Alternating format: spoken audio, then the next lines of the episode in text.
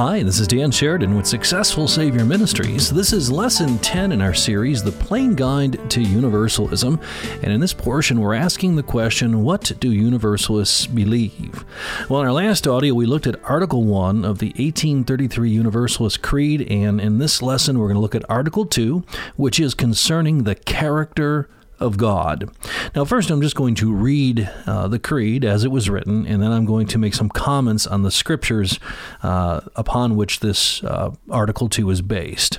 So Article 2 reads as follows. We believe the Lord our God is almighty and of great power, that his understanding or wisdom is infinite, that he is love itself, good unto all, and his tender mercies over all his works, that he loves all the things that are, and abhors nothing that his hands have made, for he never would have created anything to have hated it, that he is a just God and a Savior, who will have all men to be saved and to come to the knowledge of the truth, and who works all things after the counsel of his own will, that in him mercy and truth are met together, righteousness and peace have embraced each other.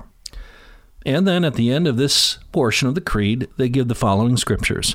Genesis 17:1, Psalm 147:5, Psalm 85:10, Psalm 145:9, Isaiah 45:21, 1 Timothy 2:4, Ephesians 1:11, and 1 John 4:8 and 16.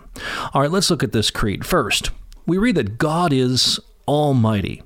God says in Genesis 17:1 to Abraham, I am the Almighty God. And in this context, God is about to tell Abraham that even though his body is as good as dead and Sarah's womb is just about dead, that he is powerful enough to make them have children. Even though their bodies are as good as dead, God is the God of resurrection, and he can make even old people who are past their prime, way past their prime, eligible to make babies. That's the God we have. He is the God of creation and resurrection. Second, God's amazing power is combined with his infinite wisdom. Now, can you imagine a being with almighty power who is at the same time unwise? Look throughout history, how many emperors and kings had so much power, and look at what they did with it, how they oppressed people and torture them. But that's not the God of the Bible, even though he has unlimited power, unlike the kings of the world. His power is combined with wisdom. Our God is both almighty and wise. The 147th Psalm reads, Great is our Lord, and of great power, his understanding is infinite. So ponder this for a moment. If God's wisdom is infinite, and ours is finite, shouldn't we trust him even when we don't understand? Well, that brings us to our third point, that God is love, and love can be trusted. If God, who is almighty and infinite in wisdom, and as John says, is love itself, we can safely trust his power, wisdom, and love. Power, wisdom, and love have their perfect proportions in God. Now, this brings us to point 4, where we read the Lord is good to all in the 145th Psalm, and that his tender mercies are over all his works. You see, unlike the gods of the nations, the almighty, the all-wise, and the all-loving God loves humanity. God hates nothing he has made, wrote Adam Clarke, and could have made no intelligent creature with the design to make it eternally miserable. And it is high time that the benevolent nature of the supreme God should be fully vindicated. Fifth, according to Isaiah 45, verse 21, God is a just God and a Savior. He is just in that he deals with sin and death by eliminating them, not perpetuating them. There will not be a trace of sin or death left in his universe. He is a Savior in that he saves every human being from sin and its consequences. Sixth, since God is a just God and a Savior, he wills that all men be saved and come to a knowledge of the truth. And this plan is in accord with the counsel of his will, which will come to pass.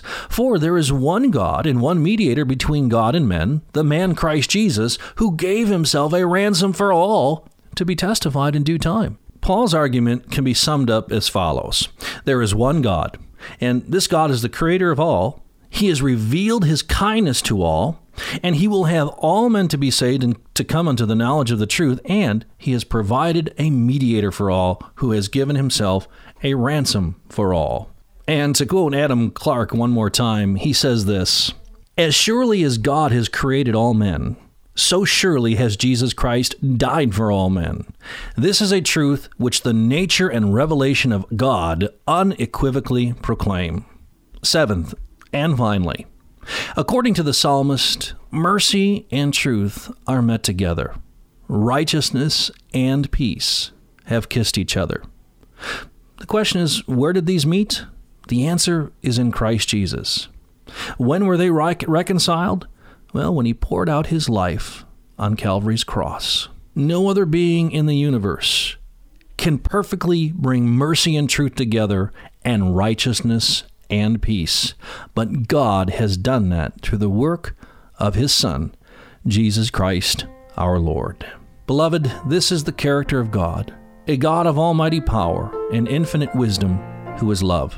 He loves his creatures and has made righteous provision for them by putting away their sins and making peace. And this applies to the entire human race. All right, that's all we have time for. In our next lesson, we're going to look at Article 3 of the 1833 Universalist Creed, and it's concerning the mission and mediation of Christ. I hope you'll listen with me. Until we talk again, remember this: Jesus Christ is a successful Savior.